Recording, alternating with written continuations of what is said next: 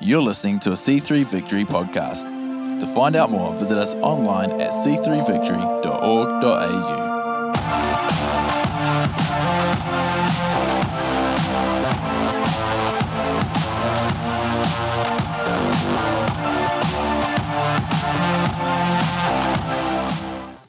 You may take a seat. How are we this morning? Good? Good? Had your second coffee already? Who's had their second coffee? I've had my second coffee. Is that okay? Is that an addiction? I don't know. I need to repent. it's good to be here this morning. I always love being at uh, at Northwest campus with Pastor Darren, Pastor Beck, and all you guys. I, I love being here. It's so fun. And you guys have got a drum kit this morning. Oh, 75 years later, drum, drum kit arrives. No, it is so good. Drum kit, come on. It is so good having some drums. Hey, let's give a hand to the creative team. They're incredible. So good. 75 years celebration today. Isn't that crazy? 75 years.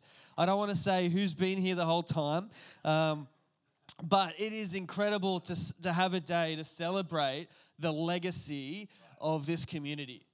We're here because of people that were here 75 years ago decided no we're going to we're to do something with God. We're going to do something in this city. We're going to be part of what God is doing. And we here today are a result of their commitment of their sacrifice of their passion uh, for God and his kingdom. How good is that? So I think we've got some celebration at the end of the service which is going to be incredible. It's going to be cake. Oh, William, my son, will wake up out of his sleep if he hears the word cake. I'll tell you what. He gets so excited about food. Um, we mentioned dessert, and he's, uh, he throws his hands in the air and goes, dessert, like at the dinner table. He's passionate about food. Anyway, for those who don't know me, I'm sure I've met most people, but if you're visiting, you don't know me. My name is uh, Simeon, is my legal name. You can call me Simo, uh, or on Xbox Live, I'm Symbolic Ewoks, but I don't play Xbox, so uh, I don't know who plays Xbox. I, I don't, so don't go looking for me. Uh, but my wife, Jess, and I, um, uh, we are young adults pastors, and we absolutely love doing young adults. It is uh, so much fun. And uh, we have three kids, and one is only four weeks old, so that's pretty cool. Uh, so we've got Audrey, William, and then Nathaniel, who's not walking or sitting by himself, but he's, yeah, he's like that. Uh, and it's pretty fun and exciting, and it's keeping us busy. But he's pretty chill, he's pretty good. Uh, so pray for us. Pray for us, please. Who's been enjoying the uh, Philippians eight week series? Eight week journey, sorry, eight week journey, uh, journey to the center of the earth. And um, who's been enjoying it? Who's been here? Hands up, who's been here for the full eight weeks? Awesome, awesome. Look around at everyone who didn't have their. No, I'm just joking. Uh, I haven't been here for the whole eight weeks, but uh, it's been an, it's been so much fun just kind of digging deep in a book of the Bible, just digging deep in Scripture, just kind of moving our way through a book, really understanding the context, understanding the background, and I bet uh, you'll probably never read Philippians the same again. You'll probably uh, go through Philippians with such a great understanding that the gold and the wisdom and the revelation that you're going to be able to draw out in your quiet times with God is going to be phenomenal. And, um, and so it's so good. And I think as a, as a church, we're going to try and do this more. Every year, we're going to like pick a book of the Bible and we're just going to hook in and have a good time and uh, really enjoy that book, which is going to be so much fun. But this is the last week yeah, to you last week um, of the eight week journey. So our journey concludes today, and um, we're in the last portion of Philippians. So Philippians 4 10 straight to the end. And when I saw that I was getting the end parts of Philippians, I thought, oh, the good stuff's done. You know, I thought I gotta, I gotta preach on like Paul's, you know, goodbye everybody. You know, I love you. You know, uh, be good. you know, all the things that when we get to the end of like some of Paul's letters, we think, you know, we're just like, oh yeah, that's nice. Paul's just saying goodbye. We'll get to the next one. Uh, but in my studies and delving in, I mean, there's so much. Even in Paul's like goodbyes, Paul is teaching so much stuff. Like, it's immense what Paul is teaching. Uh, you would have noticed at the beginning, if you were here for the first week, just the beginning sentences of Philippians. How, dent, how much time we could spend in Paul just like greeting the church. It's incredible. Uh, so we're gonna we're gonna kick off. If you want to flick there or um, turn on your electronic Bible, let's go to uh, Philippians four ten, and uh, I'm just gonna read through it. So I'll give you some time to flick there. I'm in the analog version this morning. It's got less distractions. I will not be on Instagram or Facebook Marketplace uh, because of my analog, analog Bible. But here we go. Who's ready? Who's there? Who's there? Cool. All right. Philippians 4 10 onwards. It says, I rejoice greatly in the Lord that at last you renewed your concern for me. Indeed, you were concerned, but you had no opportunity to show it. I'm not saying this because I'm in need, for I've learned to be content in whatever the circumstances. I know what it is to be in need, and I know what it is to have plenty. I have learned the secret of being content in any and every situation, whether well fed or hungry, whether living in plenty or in want. I can do all this through Him who gives me strength. Yet it was good of you to share in my troubles. Moreover, as you Philippians know, in the early days of, uh, of your acquaintance with me in the gospel, when I set out from Macedonia, not one church shared with me in the matter of giving and receiving, except you only. For even when I was in Thessalonica, you sent me aid more than once when I was in need. Not that I desire your gifts, what I desire is that more be credited to your account. I have received full payment and have more than enough. I am amply supplied now that I have received from Epaphroditus the gifts you sent. They're a fragrant offering, an acceptable sacrifice, pleasing to God, and my God will meet all your needs according to the riches of his glory in Christ Jesus.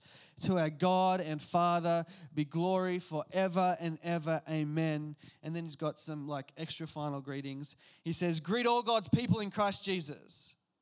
The brothers and sisters who are with me send greetings. All God's people here send you greetings, especially those who belong to Caesar's household. So some celebrities got saved.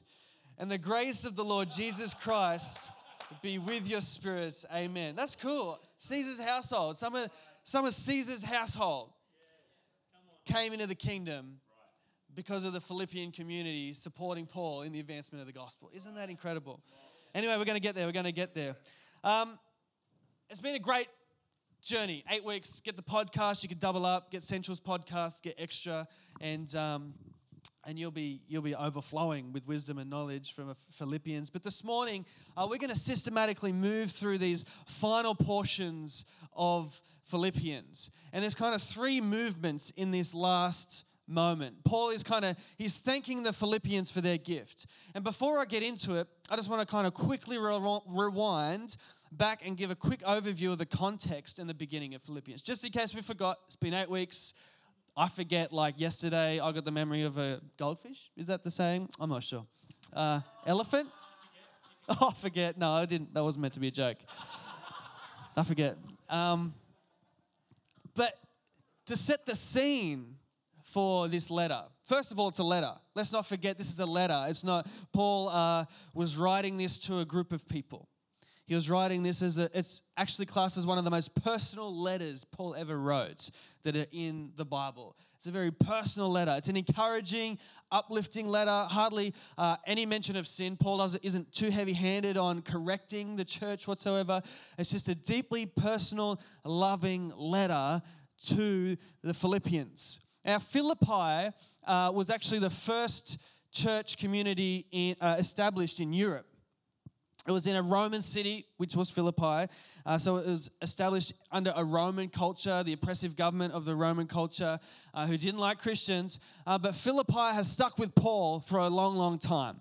In the very beginning, um, they've been partnering with Paul, and as Paul mentioned there, uh, they've been one of the only churches that have partnered with him. And here Paul is now. Paul hasn't been, uh, they think that Paul hasn't been uh, back to Philippi uh, while he's reading, writing this letter. He's actually in Rome in prison, in chains. Uh, but they think he hasn't been back to Philippi for like 10 years. So this is like 10 years later.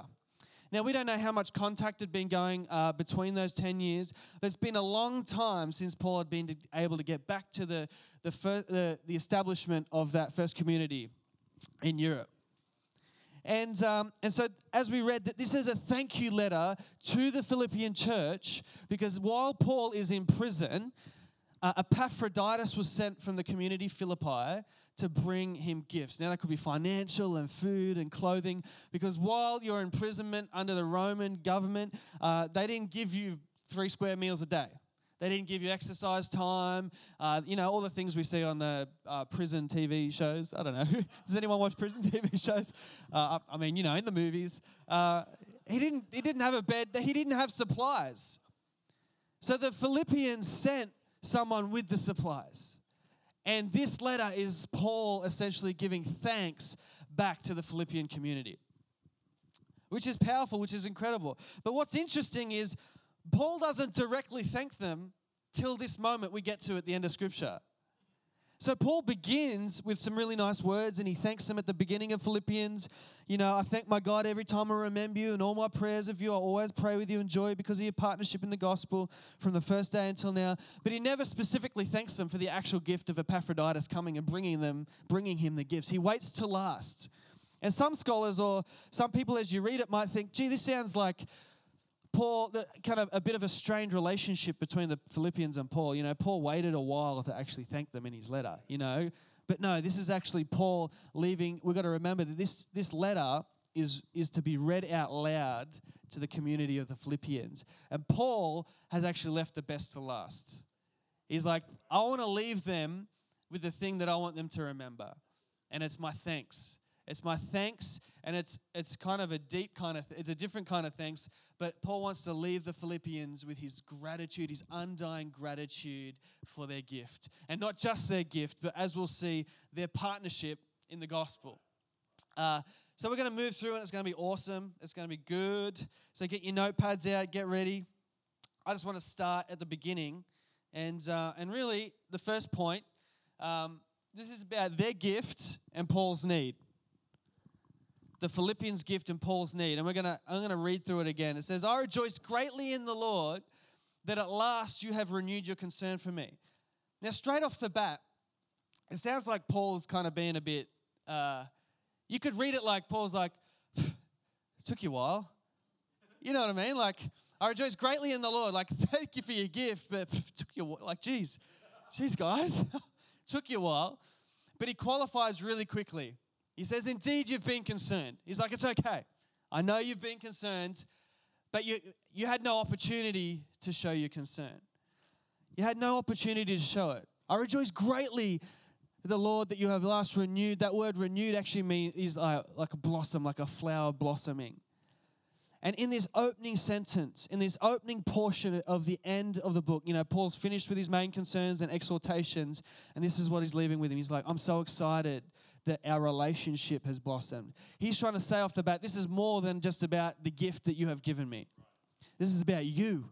This is about our partnership. This is about our connection. This is about your heart for the gospel and your partnership in the gospel with me. And what I think about that we can learn straight off the bat in these very first sentences is how in this community, this community called church, that we, you know, we're advancing the kingdom of God. We're sharing the gospel. We want to see the, uh, the city reach for God. And we're doing all kinds of things. We've got groups throughout the week. We've got Sunday services. We've got teams. And straight out the gate, we're learning something from Paul here. Actually, in verse 9, in chapter 4, verse 9, which I don't have this in the screen, Paul actually says to the Philippians, Whatever you have learned or received or heard from me or seen in me, put into practice, and the God of peace will be with you. So even in these final remarks, Paul is teaching us things.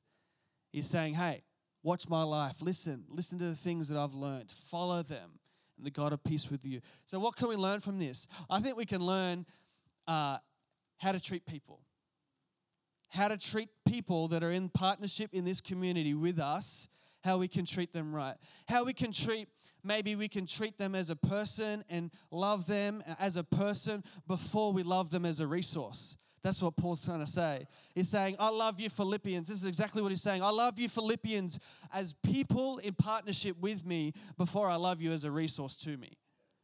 How good is that?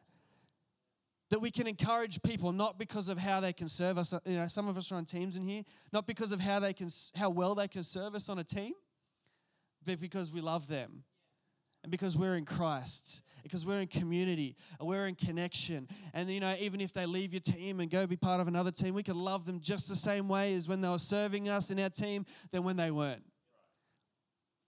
That we love the connection and the partnership and the community and them as a person and a friendship more than them as a resource. And straight out the gate, Paul is trying to push the point because Paul's just received this awesome gift and he doesn't want to, he wants to thank them a lot but he doesn't want to come off like he's thanking them because, you know, they've given him a gift. Like if someone gave me uh, a brand new car, uh, like, I don't know, just something I really like, an expensive brand new car, I don't want to go overboard with the thanks and like, oh, you're my new best friend. Like, you are my best friend. Like, I knew it all along. It's going to come off, it's going to come off wrong. And Paul is trying to come off genuine in his love and he's rejoicing not of their gift, but of their partnership in the gospel. And what's funny in this moment is that um, he starts thanking them, but he digresses really quickly. He kind of gets, you know, it's kind of like squirrel. Like he get, he almost gets distracted. Um, if you're like me, I get, ask Jess, I get distracted like all the time. I've actually got my motorbike license, but I'm too scared to ride a motorbike because I'm afraid I would get distracted and just like look, be looking at something and crash into the back of the car. Um, um, but Paul kind of gets distracted here. And he says, he starts thanking them. He says, You have been concerned but had no opportunity to show it. And then he begins to say, I'm not saying this because I'm in need, for I have learned to be content whatever the circumstances. Paul launches, it's like he can't help but preach. He can't help but start to teach and show some, uh, show the Philippians some things in the way he lives. He says, I know what it is to be in need. I know what it is to have plenty. I've learned the secret of being content in any, in, in every situation, whether well fed or hungry, whether living in plenty or in want. I can do all things through him who gives me strength. How good is that? This is like this is one of those scriptures that we we've heard a lot of in church because it is so good. And I would say it's probably key to our cultural moment right now. It's key to a lot of us, for a lot of us to remember where our contentment is actually found. And what's interesting is Paul, um, in his day and age, uh, a popular philosophy that was being debated amongst the, the Romans and the Greeks was actually the philosophy of Stoicism. Has anyone heard of Stoicism? Yeah. It's actually gaining a lot of popularity right now, currently, uh, the, the teachings of the Stoics and Stoicism. And so Paul used to actually debate with some of the Stoics. In Acts, there's actually a scripture where Paul, in Acts 17, 16 to 21, I think I got it on the screen. Did I, did I put that on the slide? No, I didn't. Paul was actually in Athens. It says, while Paul was waiting for them in Athens, he was greatly distressed to see that the city was full of idols. So he reasoned in the synagogues with both the Jews and God fearing Greeks, as well as the marketplace day by day with those who happened to be there. And a group of Epicurean, which is a, a form of Stoicism, and Stoic philosophers began to debate with him. So Paul's getting in like a stoush with the Stoics. And uh, some of them asked, What is this babbler? Paul got called a babbler, you know, bit of trash talk. He said, What is this babbler trying to say?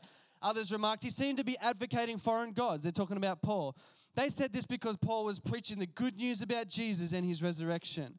Then they took him and brought him aside to a meeting in Areopagus, not Aeropress if you're looking at your Bible, where they said to him, May we know what this new teaching is that you're presenting. You are bringing some strange ideas to our ears, and we'd like to know what they mean. Because all the Athenians and foreigners who lived there spent their time doing nothing but talking about and listening to the latest ideas. Sounds a bit like our current, like the moment that we're in right now.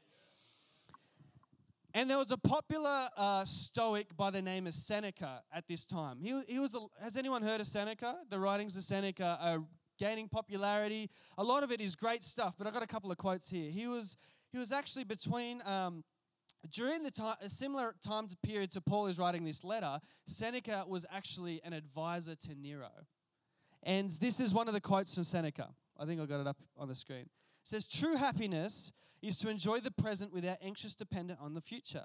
Not to, not to amuse ourselves with either hopes or fears, but to rest satisfied with what we have, which is sufficient. For he, for he that is so wants nothing. The, that sounds pretty good so far, right? It's like, oh, that sounds like it could be from the Bible. It says, The greatest blessing of mankind are with us and within, within our reach. A wise man is content with his lot, whatever it may be, without wishing for what he has not. But what I want to point out is in the next slide, says the great he actually says the greatest blessing of mankind are within us and within our reach. This is a stoic philosophy that our contentment is found within ourselves. And Paul in this moment is actually he's referencing kind of the pop culture of the day which was stoicism. He's referencing it but as we see he flips it on its head and includes jesus and ch- changes the whole thing with the reality of christ. It's so amazing. And um, as we see seneca sounds right but is completely off base. Marcus aurelius who is, was a Roman emperor a couple hundred years later, was actually heavily influenced by Seneca, and this is another quote from him. It says, Very little is needed to make a happy life. It is all within yourself, in your way of thinking. Wow, that sounds fantastic, except it says it's all within yourself and in your way of thinking. Our self help movement of today, the popular self help movement, is like a re- rebranded Stoic philosophy. It's like pop Stoic today. And uh, they're kind of taking these kind of quotes and then putting them on nice images and you know flooding our instagram and facebook feeds with all these kind of things all the while mental health and uh, and mental distress is increasing at the same rate that our comfortable uh, kind of culture and worldly possessions and everything else that comes with western life increases at the same time. So it seems to me the Stoics were wrong. And Paul comes along and he changes, he flips the whole thing on his head, on, the, on its head, which is incredible. He starts off, sounds right. He says, For I've learned to be content, whatever the circumstances. I know what it is to be in need and what it is to have plenty. I've learned the secret of being content in every situation, whether well fed or hungry, whether living in plenty or in want. Sounds stoic. But then he says, I can do everything through him who gives me strength. I can, it's not, he said, he, or, he's got everyone's ears. They're like, they're listening. They're like, yeah, Paul, this is some good stuff. I've been hearing this on the podcasts. And then all of a sudden, he's saying, hey, it's not, contentment's not found within yourself. It's not found within. Only restlessness is found within yourself. No, true contentment is found outside yourself. It's on Him, it's in Christ. And lucky we are in Christ. Therefore, we can rest in Christ. And Paul is just trying to push the point that our contentment cannot be in anything else. Cannot be in anything else. Statistics actually show that as our, in the West, like I said before, as we get more comfortable, as we get more efficient, all these things that we have, it is not, in, happiness is dropping happiness is completely dropping. We're in third world countries, they have hardly anything. And people are going over, people are visiting, they come back and they're like, I can't believe how happy they are. I can't believe how content they are. I can't, I can't understand how they are so happy. We're, we're, we're dealing with an opioid crisis in the West. We're, we're dealing with so many mental health issues. And here, Paul says, I've learned the secret. We should have our ears like and our eyes glued to this scripture.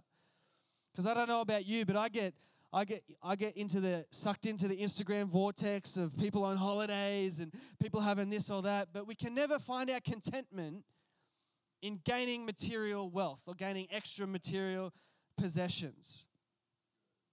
Your contentment isn't found in materialism or consumerism, the next new thing. It's not found in the never ending accumulation of experiences, of extra holidays, of visiting every country in the world, whatever it might be. It's not found in uh, financial security. It's not found in status or prestige. It's not found in, you know, accumulating the highest status in your workplace or climbing the ladder and trampling on every single other person to get there. It's not found in status or prestige. Because you'll get there and find that you're still just as unhappy as you were trying to climb that ladder. It's not found, uh, it's only found in Christ. It's not found in your lounge room being perfectly tidy. or friends with parents in the room. Your contentment's not found in your lounge room looking like that Pinterest uh, like board that you've created with all the beautiful furniture and like the huge TV or whatever it might be. It's not found in that. No, the the fulfillment of your goal or your hope in those things, the fulfillment is actually your demise because you get there and you find out that it doesn't fulfill. And we don't want to live we don't want to live our whole life and get to the end of it and realize Paul was right. Paul was right. My whole life has flown by me, and Paul is right. And Paul is saying he's trying to give us a shortcut. He said, I've learned it the hard way. And we've got to remember, Paul's in prison. Paul is not in a nice prison. It's probably damp, dark, no sunlight. He's, he's got chains on his hands. He's probably, they're probably bleeding because these chains aren't comfortable. They're not padded chains. And uh, he probably needs a chiropractor uh, he probably needs some work done. You know, he's probably sitting on the floor. He's probably starving. He's probably you know, very hungry. He's probably beaten and bruised. He's been insulted, treated horribly. He, and he's writing these words to the Philippians, who themselves would be under persecution in their culture, because it's a Roman culture, a very similar culture of today that we're kind of oppressed by. Not that we're oppressed by a Roman government, but the system of the world thinking that kind of oppresses us is very similar today. And he's saying, I've learned the secret. He said, I lived in abundance. He actually lived uh, with Lydia in Philippia, uh, Philippi when they first uh, planted the church. And he would have lived with, in abundance. Beautiful house. She was quite well off. Lots of food, clothing. And now he's in prison. He's had the highs and he's had the lows, and he's saying, I've got a shortcut here I'm presenting for you. He's saying, I've learned. And I remember a preacher saying, There's a lot of pain in that one word learned. I've learned what it is to be content in little and in much, and it's only found in Christ.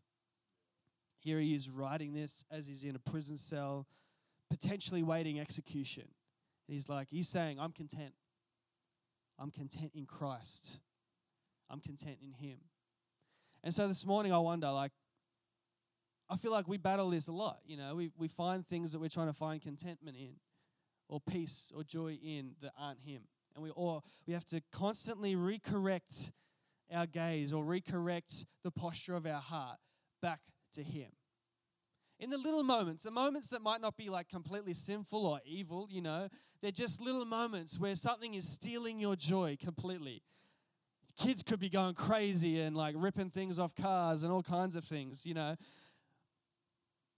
But we can find our contentment and peace in Him. And one practical thing I think we can do is just in that moment, just invite God into the circumstance, invite Christ into the moment. It's like, God, help me. I just that that's to help. Just, just like, God, help me right now. when we're at work and we're stressed out and our heart is beating out of our chest, just God, come right now, help me. Just help me in this moment. When we wake up, our hearts beating, anxious thoughts, whatever it might be, just spend a moment in His presence. Go, God, you are my only source of hope. You are my only source of contentment. I need you. I can't do this in and of myself, and my circumstances might not change, but my contentment is in you, Lord. Help me. Help me, Lord. Help me, Jesus. And Paul is trying to teach us this. It's really powerful. Because as scripture says, we can gain the whole world, and what's the use if we forfeit our soul? What's the use? And so Paul brings something really heavy to Philippians. He's saying, Hey, I thank you for your gift. He digresses. And then he begins, after this moment, he begins to thank them again. He kind of gets out, he like steps up, you know had that like little bit of a side and he's like okay i digress i'm going to get back to i'm going to get back to thanking you so it's like okay paul and uh, so we read when we begin in 14 philippians uh, 4 14 to 17, Paul starts to give the Philippians a bit of a history lesson in their partnership in the gospel. He says, Yet it was good of you to share in my troubles. Moreover, as you Philippians know, in the early days of your acquaintance with the gospel, when I, sent, when I was sent out from Macedonia, not one church shared with me in the matter of giving and receiving, except you only.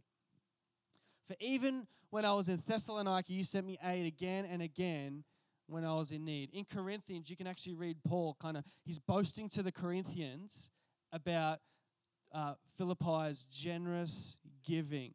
He actually says that they gave out of extreme poverty. And Paul is boasting in their history. He's saying, Remember this legacy that we've had. We've been through thick and thin, we've been through all kinds of things.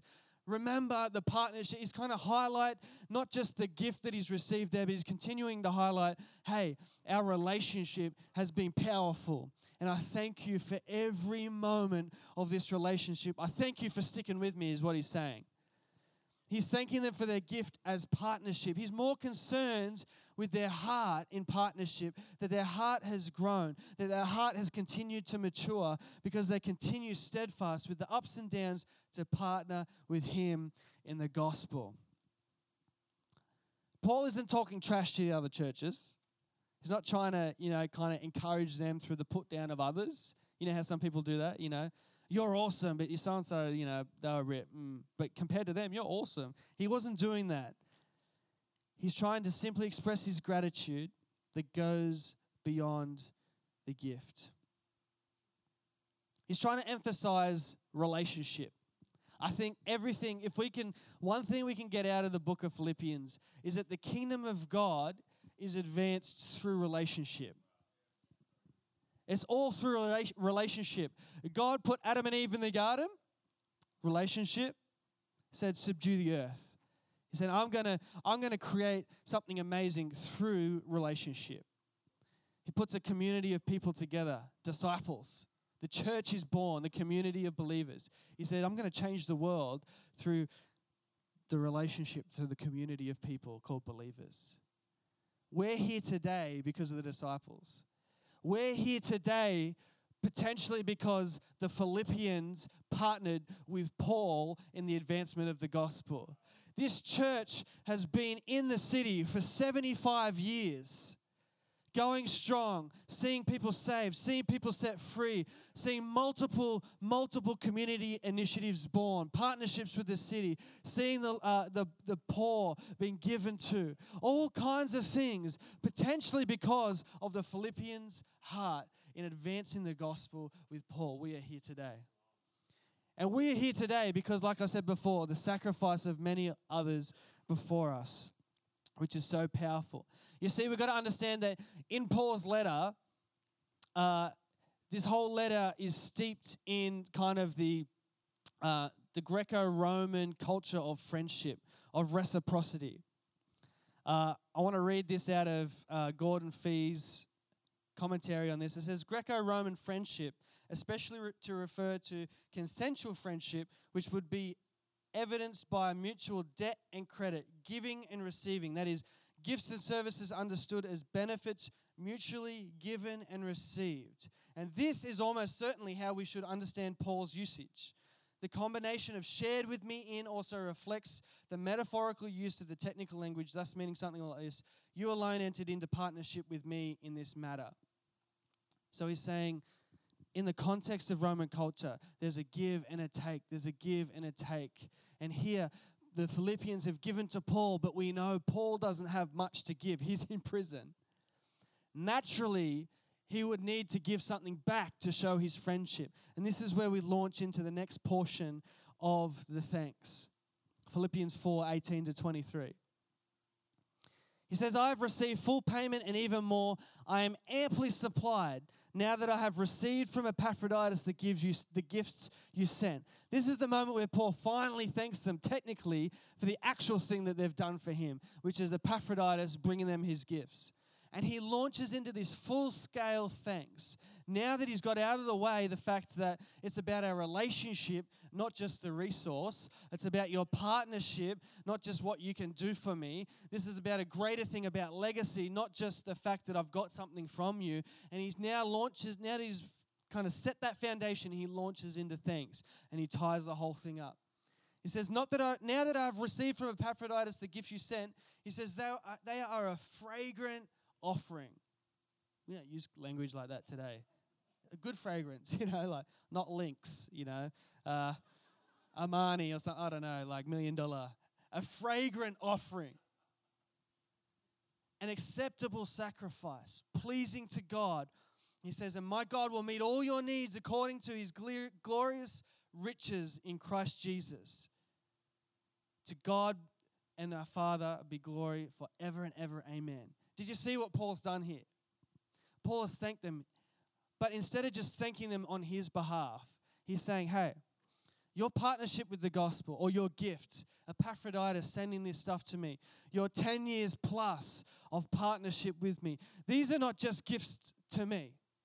He's saying these aren't just sacrifices. Your energy hasn't just been spent on me. No, your partnership isn't just about me. He brings God into the circumstance. In the context of kind of ancient Roman culture, where it's a two party friendship, give and take, give and take, Paul does something different here. He inserts God into the equation. And now it's not a two way relationship, it's a three way relationship.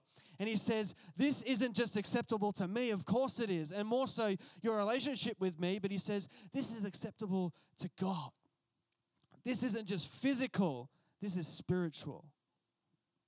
This is, this is a fragrant offering. This, this is like, you know, they used to burn the offerings in the Old Testament and it would go up and they would, you know, it would be pleasing aroma. It, God would kind of, you know, when you go to a restaurant and they put food in front of you, for me, it's like Mexican antojitos, burrito, or tacos or something. And I just sit there for a moment and I just breathe it in and I was like, thank you, Jesus, for tacos like this. Uh, like I worship God in those moments. I'm not even joking. Smelling food is spiritual to me. That's where my son gets it from. And I just, it is like, I cannot wait. This is, this is fantastic. And he's saying, God, God thinks the same way about your gift. It's a fragrant offering.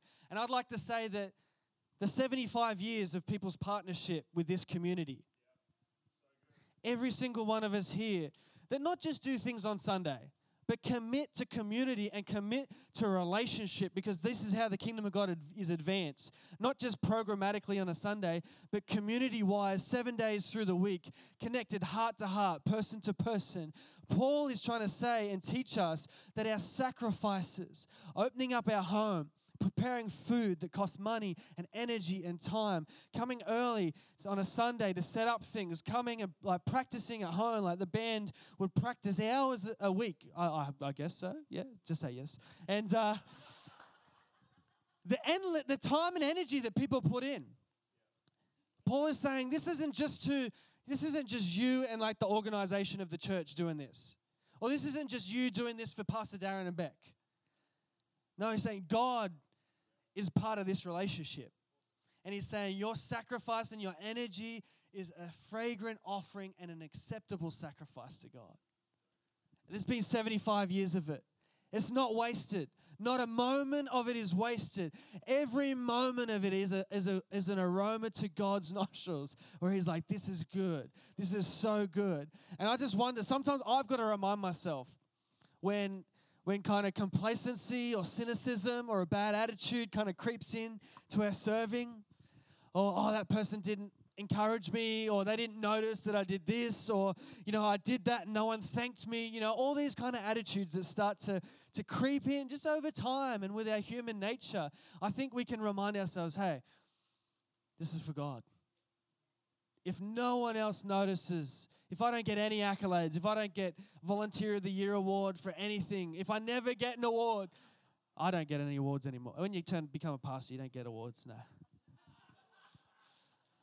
Not allowed to nominate yourself and things now. Oh, thanks, Pastor Darren. Not a moment of it is wasted because it's under God. And we can remind ourselves this is a this is an offering to God. I remember back in the day in youth days, Tim and Amy here, remember? You represent. Back in the day, like 10 years ago, uh, that's a long time ago.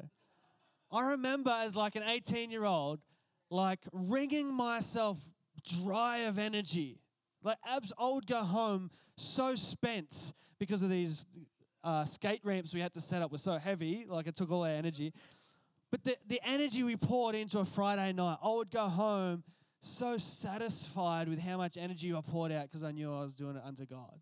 I would go home like a sweaty mess, just like crawling through the door, like climbing up into my bed and just like going unconscious till 11 o'clock the next day. My nan's here. She would know. She'll try and wake me up. You know, wake up. You got to start your day. I was serving the Lord, Nan. Don't wake me up.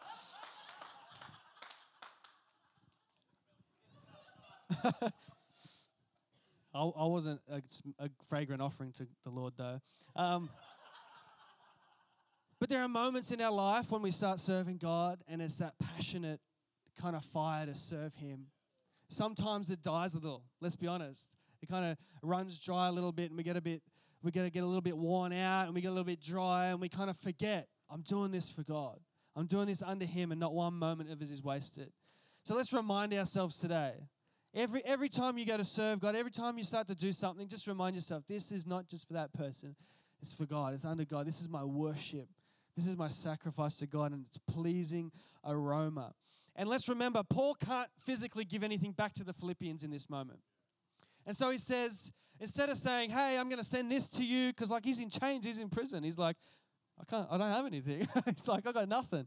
He's like, I, he doesn't even have shoes probably. He says, but instead of replying with what would might be, hey, I'll come, I'll come preach, I'll come teach, I'll come, I'll come do something for you. No, he does something different. He says, he says, at the end, I'll start at the start. They are a fragrant offering, acceptable sacrifice, pleasing to God. He says, and my God will meet all your needs.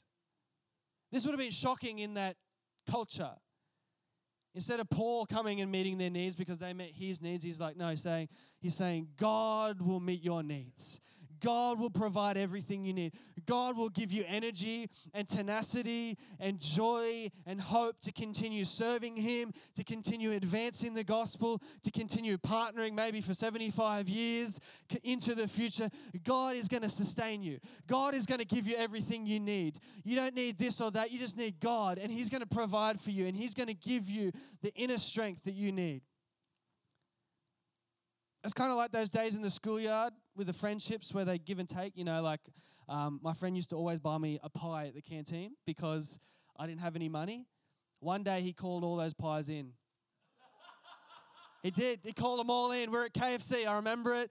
Charlestown Square, the old food court where like Cotton On Kids and the Secret Garden is, that cafe. That was the old food court. Anyone remember that? Yeah, the memories are flooding back. And uh, we're getting some KFC. And he turns to me and he goes, Hey, you remember all those pies? Oh, yeah, I suppose so. He's like, Yeah, I think you owe me, eh? and I wish I should have said, And my God will meet all your needs according to his glorious riches in Christ Jesus. But this is kind of what Paul's doing. He's saying, He's like, He's palming it off to God. He's like, God's going to do it for you. God's going to supply for you. Don't wait on the leaders. Don't wait on the pastors. Don't wait on C3 Victory. Don't wait on whoever it might be that you're waiting on. No, wait on God. He is going to supply everything back to you. He's going to do it for you. He's going to give back to you. In those early days in youth, I sacrificed an, you know, a Friday night of work. Amen. You know, how good am I? Halo. But I also sacrificed uni. I sacrificed a lot of uni. I sacrificed grades. I was like skimming past. And uh, and it came to like fifth year. And I always knew God was like, I'm going to give that back to you. He said, I'm going to provide back to you because you served and you gave up and you sacrificed. And I'll, I'll never remember. I came into my final year and I'm just limping like into my final year. In the second half, uh, our big assessment comes. And uh, my tutor kicks me out of his group because he's like, You're doing horrible. I'm like, Thanks, mate. All right. And I, I remember asking God, I invited God into my situation. I invited relationship in that moment. Didn't seem too spiritual, it was just uni, but I invited God. And I said, God, I sacrificed. God, I need your creativity right now. I need you right now to help me in this circumstance. And I produced this final year project that my tutor accepted me back into his group. And I remember it, he sat me down and he said, I don't know how you did this. He said, This is a miracle. He couldn't believe it. He actually said, This is a miracle. He said, Did you hire people? Did you hire people to help you with this? Like he was dead. He couldn't believe it. And I went on to get like first class honors in my uni degree. Even though throughout the year I was like failing this, failing that, God will provide. I'm telling you, you sacrifice, believe. He will provide, He will give back, He will do it for you. He is good. He is a good God. And Paul finishes with that beautiful thanks. And after that thanks, he busts out in worship and praise. Could we get the would the band be able to come up? That'd be awesome. Is that cool? We're gonna we're gonna we're gonna thank God this morning. It's called a doxology. That's like the uh, theological term for like bursting out in praise in a letter, which is interesting, you know. we can burst out in praise on like Instagram with our face and stuff, but Paul's like doing it in a letter, which is, you know, who bursts out in praise on their text messages? You try? Yeah. Oh, Pastor Karen teaches. Uh, I just find it interesting, like bursting out in praise in letter. But after this, after thanking God, after bringing God into the circumstance, it's not just us partnering, it's three of us. This is a partnership in the kingdom with not just C3 Victory, Pastor Aaron Beck, but with God. And he brings God in the circumstance. And he says, To our God and Father be glory forever and ever. Amen. Shortest worship song in history. But to our God and Father be glory forever and ever. Amen. It's just, it's a beautiful finish. And then there's an extra little finish, but this is kind of the main finish. Of the partnership of, of Paul just being so grateful for the connection and the partnership in the gospel, not the resource, but the friendship. And I just think it's a beautiful example of church community, of us here today partnering with one another, not just for ourselves. We're not just coming to receive, no, we're coming to partner. We're coming to advance the kingdom of God, to see the lost saved, to see revival in our city, to see the, the broken lifted up, to see people healed. And this is what we're celebrating today 75 years of people partnering in relationship, advancing the kingdom of God, which is called the church, the people of God, advancing the kingdom of God. And we're celebrating 75 years of relationship that advances the gospel, that advances the kingdom. It's not contracts, it's not just programs, it's not just events, but it is through people that God establishes his kingdom. It's through people, it's through relationship. That's why Paul says, do not, do not forget meeting up with one another. That was kind of my paraphrase, but do not forget meeting up with one another. It's not so we can have a full church building. Oh, yeah, we've got a full church building. He's like, no, because the kingdom dwells richly amongst relationship. So don't forget meeting up with one another, to build each other up, to sharpen one another, to encourage one another, to cry on each other's shoulders, to pray for one another. This is how the world will see when my the world sees that my disciples love each other. This is how the kingdom of God's going to be advanced. This is how the church is going to advance for another 75 years, 100 years. And who knows the legacy that this community is going to leave. If we're a part of the legacy of Philippi and Paul, imagine in a thousand years what we are doing right now. We don't we can't see it. But if we do it under God, He's going to use it. If we use the small thing we have, He's going to use it in a thousand years. He's going the, the, the impacts through history is going to blow our mind when we get to heaven. So I want us to stand this morning. I want us to worship. I want us to worship God. I want us to find our contentment in Him again. But I want us to worship Him that He is our true source, that He is our only source. That we thank Him that we get to serve and worship and advance the kingdom of God. Come on, let's start to praise Him. We thank you, Lord. You are mighty God. We love you, Jesus.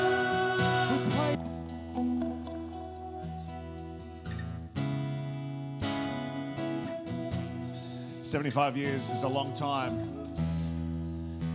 In so many ways, the church is just getting started in our city.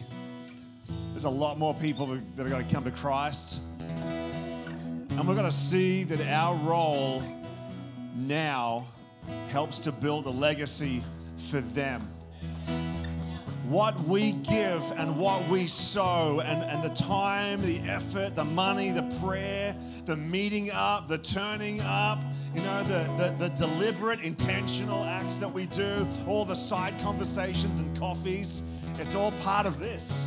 It's all part of legacy. It's all part of what are you and I building that's going to make a difference tomorrow. It's going to make a difference next year, in five years, in a hundred years' time. What's going to be the legacy that gets credited to your account? Right? So great. We've been around for like 17 years. You know, we, we're, we're a part of the legacy of victory, the legacy of Charlestown Baptist Church. You know, the legacy of, of Victory Baptist and Victory Christian Center, and then Christian City Church Victory and C3 Victory. You know, but, but, but we, we, we claim the title for the most logos for our church. We had far more logos than Victory ever had. I can show you the page of all the. Anyway, it was good. Babe, can you come up? Um, I just want to just mention a couple of people who've been around in our community for a long, long time. Uh, we, we just know that the Olivers, you guys have been around for a long time in this community. You guys are amazing and we love you. So good. There's some photos on screen. There's some really great ones of Beck and I coming up as well. You're going to love those. Uh, also, Faye and Greg Harder, you guys have been such pillars of strength in our community for so, so long, and we love you. Uh, it's so good to have Kylie and Dan that have come back from uh, Northern Territory, and they've just moved back here, which is amazing. And you guys have been so valuable in our community for so long. And, uh, and then we've got some amazing people from, from C3 Hope, you know, who are here right now. You are planted in our, in, in our family right now, and you have been sowing in for so many years. So if you've been a part of C3 Victory for, for in any of its forms for the past, for more than 10 years, can you just lift your hand for us? Awesome, awesome, awesome, awesome, awesome, awesome, awesome, awesome, awesome, awesome, awesome. This is so good, so good. We love it. We just want to bless you and thank you. And we're going to cut a cake. Can we bring that cake right here, right now, because we're going to cut this. They're doing a very similar thing at Central Campus right now. But um, and it needs Josh to carry it, right? It, it, it's gonna. We need someone really muscly and really here, strong to, to carry it. That's why I'm not carrying it.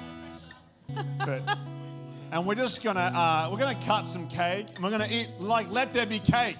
Yeah. And you know, like yeah. is, is William awake yet? Because we're gonna have cake. He I don't know. But here it comes, and um, it's really important. It's really important to think about the legacy that we're a part of, and it's a really important thing to think about the legacy that we're leaving. Thank you, Josh. That's a cake. We're gonna have some serious cake today. Here we go. Babe. It's like our wedding. I know, it's like our wedding day. Woo! Except we got lots of kids so over weird. there. Ready? You, you gonna hold Oh, it with me? yeah, see, here we go. Ready? Ready, go. Everybody cheer, all right? Or do something.